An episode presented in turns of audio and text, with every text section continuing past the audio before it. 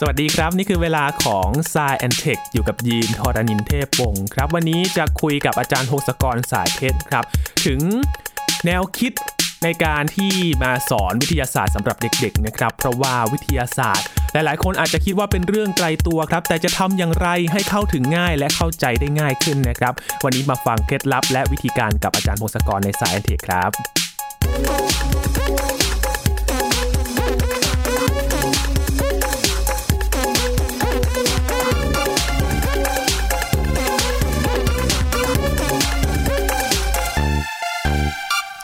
ก่อนอื่นอยากถามคุณผู้ฟังก่อนครับว่าตั้งแต่ช่วงเวลาเด็กจนเรียนมัธยมมาถึงมหาวิทยาลัย บางคนก็เรียนสายวิทยาศาสตร์ บางคนอาจจะเรียนสายศิลป์แต่ว่าอาจจะเจอวิทยาศาสตร์พื้นฐานมานะครับ เจอการเรียนการสอนวิทยาศาสตร์แบบไหนกันบ้างครับ และพอเรียนวิทยาศาสตร์ในช่วงที่ผ่านมา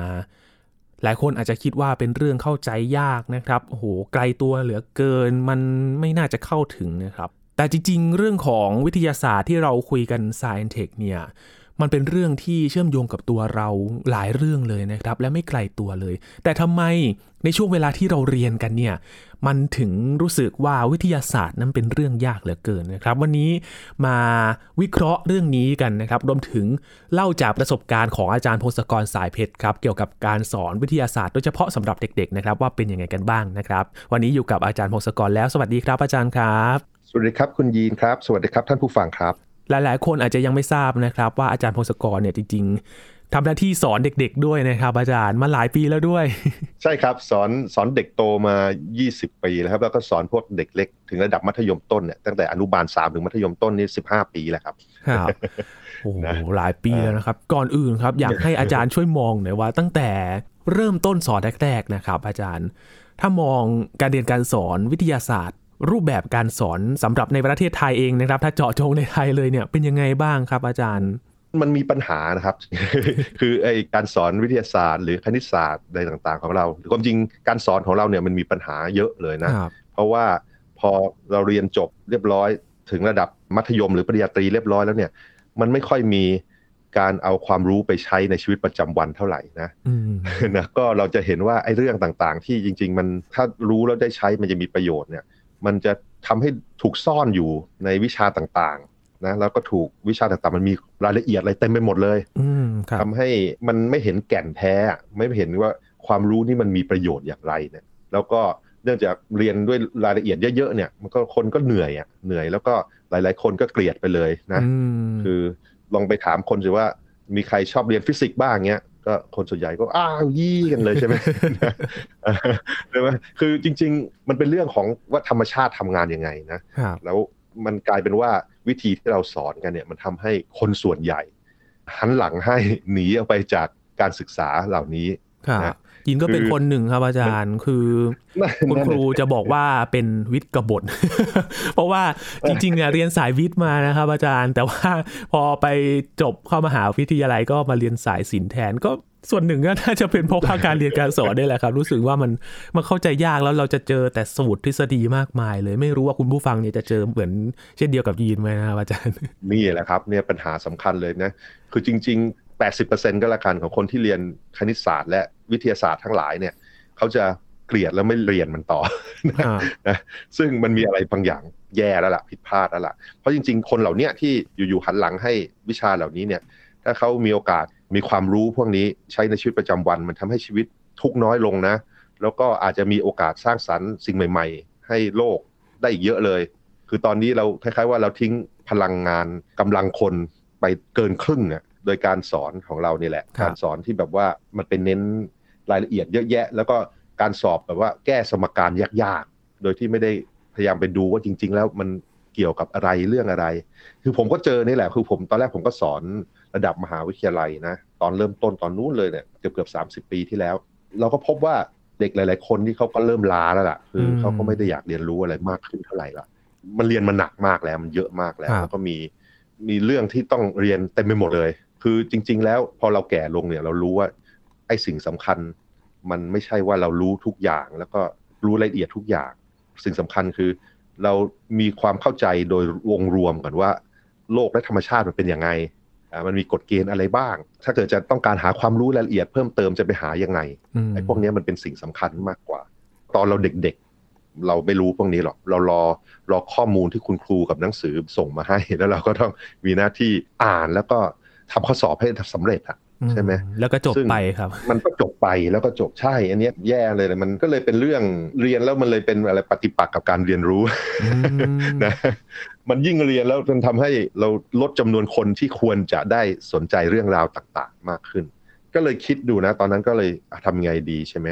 โชคดีคือมีลูกแล้วลูกก็ไปเรียนอนุบาลอะ แล้วก็มีกิจกรรมพ่อแม่อาสาครับแล้ว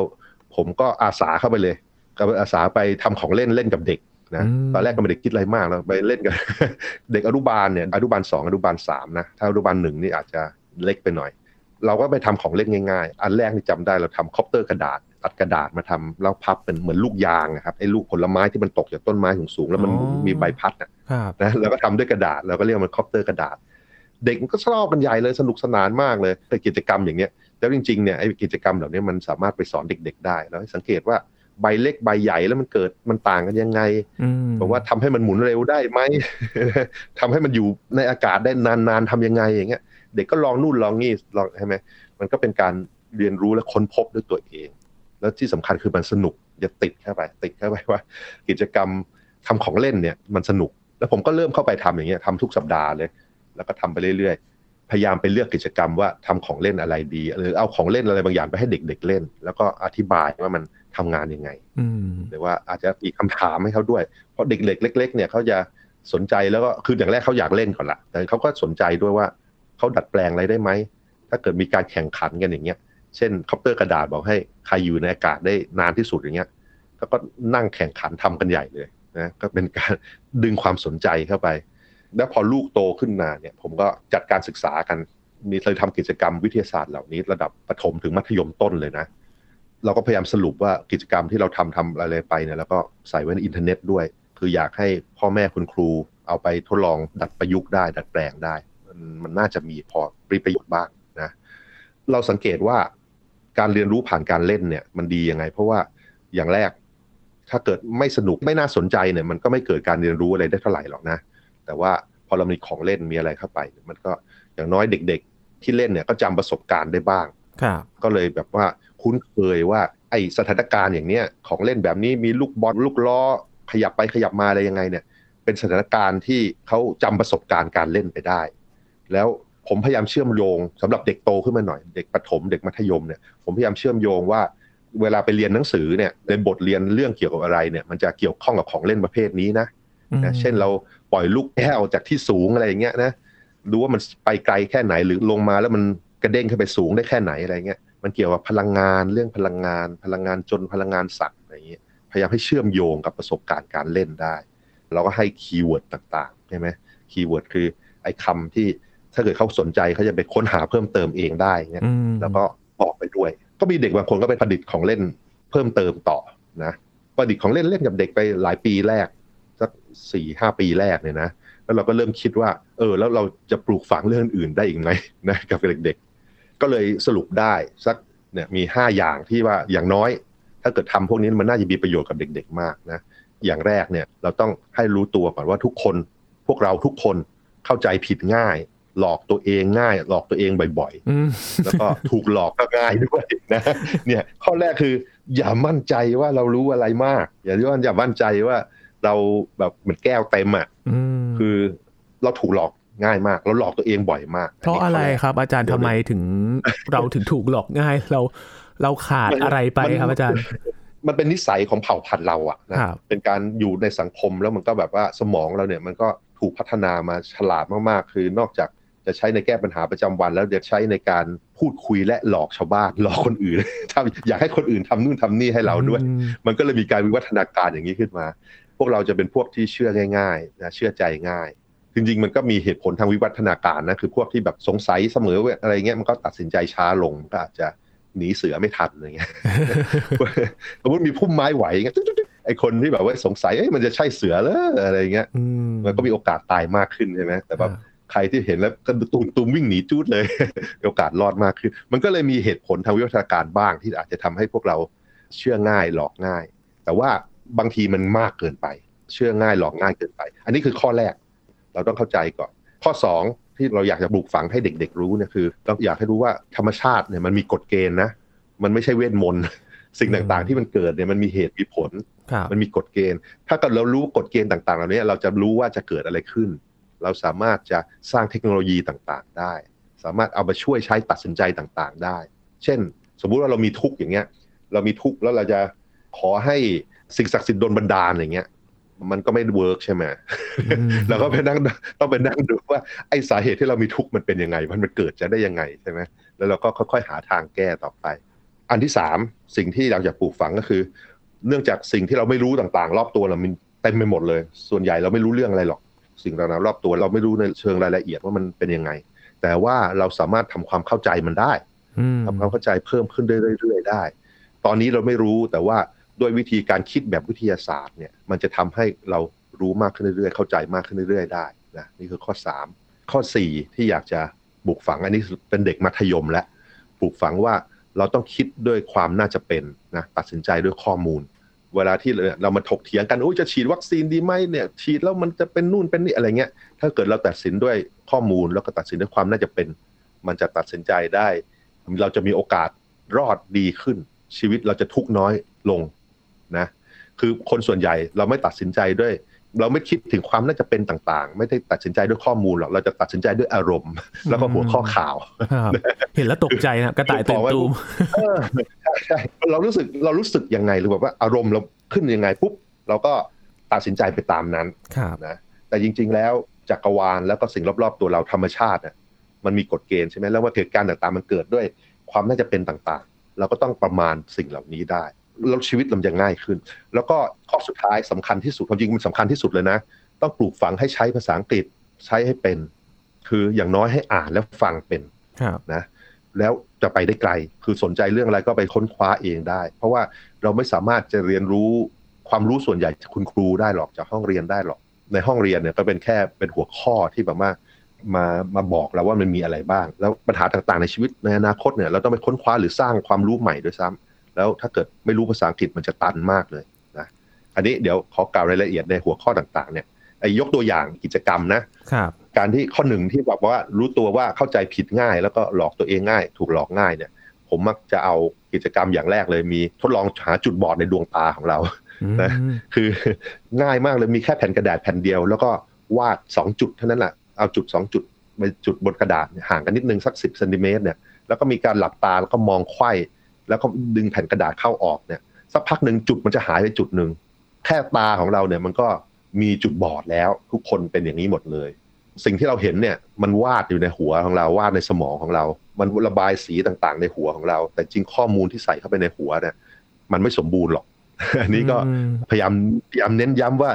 ร่างกายเราก็มีข้อจำกัดมากไอสิ่งที่เรารับรู้แสงที่เรามองเห็นเสียงที่ได้ยินเนี่ยมันเป็นส่วนน้อยมากสำหรับสิ่งที่เป็นไปได้ทั้งหมด แล้วก็เราก็จะมโนในหัวเราว่า ข้างนอกนอกหัวเราเนี่ยมันเป็นอย่างไร เราเห็นอะไรบ้าง ได้ยินอะไรบ้าง แล้วก็เอาภาพลวงตาเอาเสียงลวงหูต่างๆ ไปให้เด็กดูให้เด็กฟัง ภาพลวงตามันมีหลายแบบมากมาย ภาพที่แบบว่าภาพแบนๆสองมิติ แล้วเราต้องพยายามตีความเป็นสามมิติเนี่ยมันจะตีความผิดได้บ่อยมากนะเพราะฉะนั้น เราพยายามให้เข้าใจให้เด็กเข้าใจว่าไอ้สิ่งต่างๆ ที่เขารับรู้เนี่ยมันเป็นการมโนในหัวของพวกเราทั้งนั้น เพราะฉะนั้นมันอาจจะมโนผิดก็ได้นะนะต้องมีวิธีเช็คอะคือจริงๆต้องมีวิธีเช็คว่าไอ้สิ่งที่เราเห็นได้ยินเนี่ยมันจริงหรือเปล่า ใช้เครื่องมืออะไรอัดเก็บเสียงแล้วบันทึกไว้ได้หรือเปล่าครันะบแม้แต่ความจำต่างๆ เราจำไม่ได้เท่าที่เราคิดหรอก เราสามารถทำการทดลองที่แบบทำให้เราจำเรื่องผิดๆได้ ยกตัวอย่างไอ้แบบ ในที่สุดเวลาเราไปฟังว่าว่ามีคดีแล้วก็มีคนยืนยันว่าเห็นนู่นเห็นนี่เนี่ยบางทีมันไม่ใช่นะอืมมันแบบว่าแล้วเราก็ให้ดูการทดลองจริง ๆ ที่ว่าเราจำเรื่องที่ไม่ได้เคยเกิดขึ้นเลยอย่างเงี้ยอาจจะแบบว่ามีคลิปต่างๆ ให้ดูดูดูแล้วก็ถามว่าคนเขาใส่เสื้อสีอะไร โดยการแบบว่าเราพยายามมีการข้อมูลถามนำอะไรต่างๆเนี่ยเราสามารถให้คนจำผิดได้จำสีผิดได้จำเหตุการณ์ผิดได้ไอ้สิ่งนี้คือข้อจำกัดของพวกเราไง แล้วนอกจากนั้นก็ยังมีพวกเรื่องเรื่อง confirmation bias ทั้งหลาย คือเราเคยพูดกันไปทีหนึ่งที่แบบว่าอคติในทางการคิดของเราอะ เช่นแบบว่าเลือกฟังแต่สิ่งที่ชอบนะอืมแล้วก็เห็นแต่สิ่งที่รอดเหลือมาแล้วคิดว่าสิ่งต่างๆ จะเป็นอย่างนั้นแแล้วก็แบบว่ารู้อะไรไม่เท่ารู้งี้อย่างเงี้ยเราชอบเอาเอาข้อมูลปัจจุบันไปตัดสินการตัดสินใจในอดีตอะไรอย่างเงี้ยอ่าใช่ไหมลุงนี้นี่คือเจอบ่อยมากเรื่องเลเหล่ายนี้ครับ ทุกวันที่หนึ่งและสิบหกของเดือนนะ นั่นแหละเนี่ยเราหากิจกรรมพวกนี้ที่บอกว่ามามาเล่นกันครับมาเล่าแล้วก็ดูว่าจริง ๆ เราผิดพลาดมากเลยเรื่องเหล่านี้ ผมมักจะเอาภาพลวงตาต่างๆมาให้เด็กเล่นนะอืมข้อสองเนี่ยเรื่องกฎเกณฑ์ของธรรมชาติ เราก็ฝึกนะเราฝึกยังไงเราเราฝึกโดยให้เด็กไปเจอสถานการณ์ที่งงๆแล้วไม่ค่อยรู้เรื่องสถานการณ์นี้ก็เช่น มายากล เอามายากลมานะ ทั้งทั้งที่เราเล่นเองแล้วก็เอาคลิปต่างๆ จากที่มีเฉลยในอินเทอร์เน็ตเนี่ยมีเยอะแยะไปหมดเอามายากลมาแล้วก็ให้ดูเฉพาะส่วนกลก่อนแล้วเขาก็ต้องสังเกตใช่ไหมแล้วก็เป็นเป็นเรื่องที่แบบเอ๊ะเขาไม่ค่อยเข้าใจ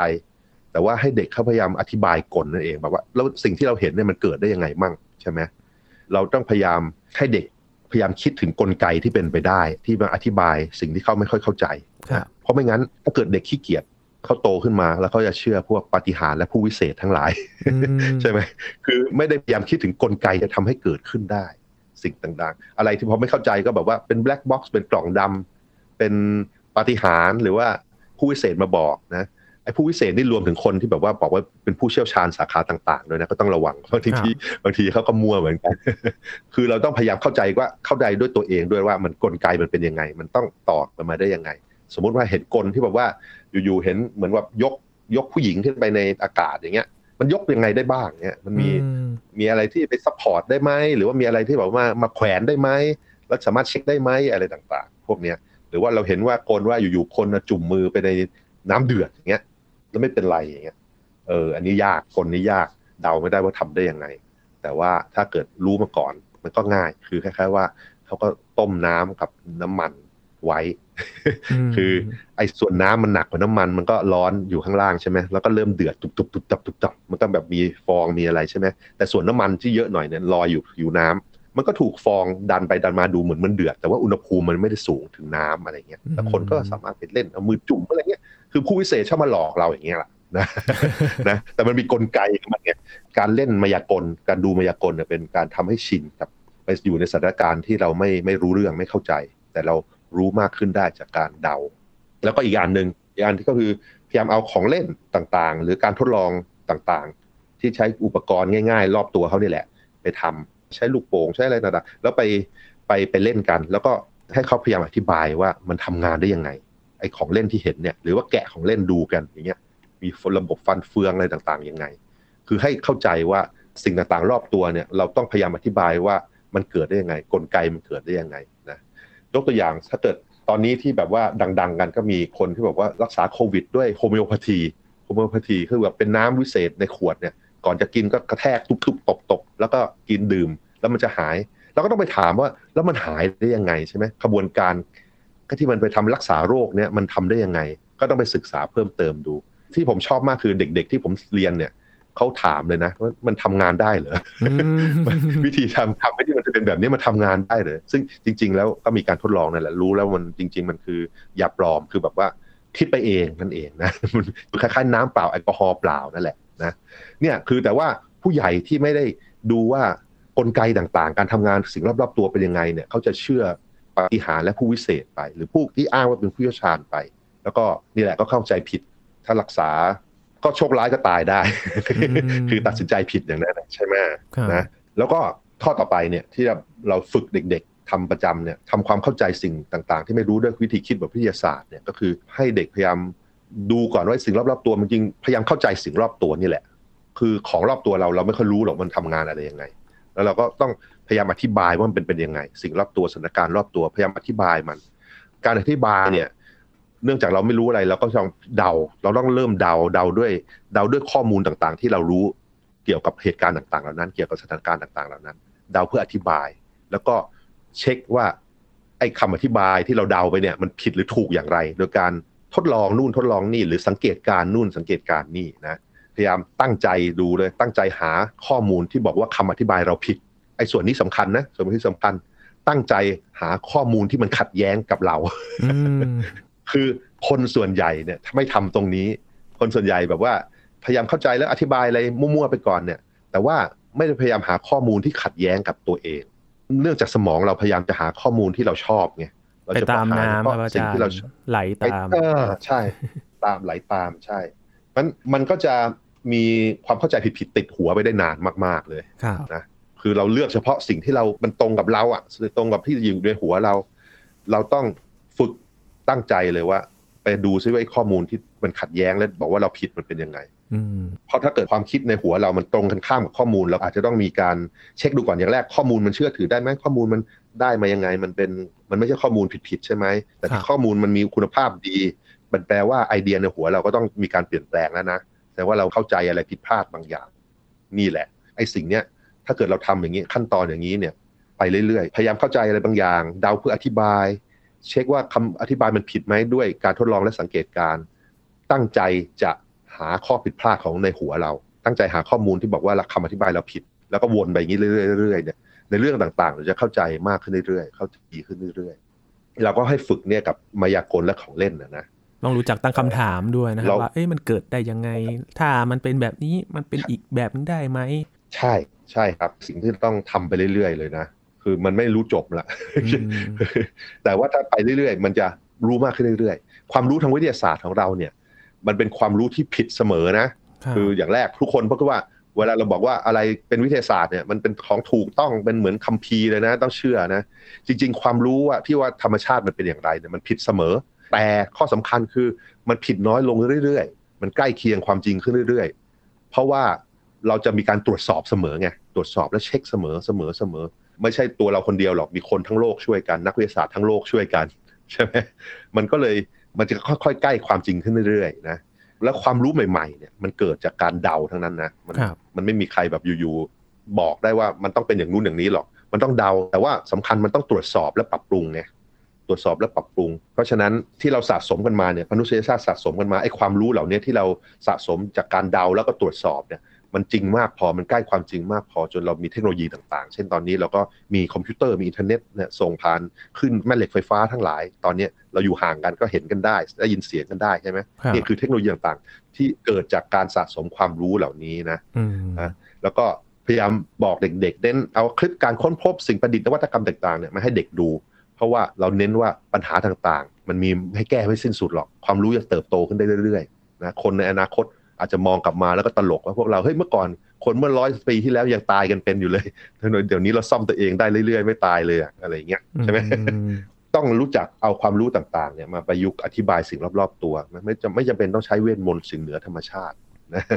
ข้อต่อไปข้อ4ก็คือเราคิดด้วยความน่าจะเป็นตัดสินใจด้วยข้อมูลเนี่ยครับเราต้องใช้เด็กมัธยมเนี่ยหัดใช้คอมพิวเตอร์ได้แล้ว ตอนนี้เรียนความน่าจะเป็นสถิติด้วยการทำด้วยมือมันมันไม่ค่อยได้อะไรหรอก เอาคอมพิวเตอร์ทำให้เรา รู้จักว่าตัวเลขใหญ่ๆมันต่างกันยังไง เลขหนึ่งในล้านต่างกับหนึ่งในพันล้านแค่ไหนเนี่ยสมมติเลขหนึ่งในล้านนี่ก็คือโอกาสที่ได้รางวัลที่หนึ่งจากการซื้อลอตเตอรี่ใช่ไหมมันก็เหมือนปูแบงค์ร้อยไปบนสนามฟุตบอลน่ะจะมีแบงค์ร้อยหนึ่งอันที่มันถูกอย่างเงี้ยยกตัวอย่างนะหรือว่าถ้าเกิดปริมาณใหญ่ ๆ เช่น ประมาณหนึ่งล้านอย่างเงี้ยถ้าเกิดเรานับเลขหนึ่งถึงล้าน โดยแต่ละเลขใช้ในเวลาหนึ่งวินาทีเนี่ยมันก็ใช้เวลาประมาณสิบเอ็ดสิบสองวันนะ แต่ถ้าเป็นพันล้านเนี่ยมันใช้เวลาเท่าไหร่มันคือเวลาถึงแบบสามสิบปีเลยนะ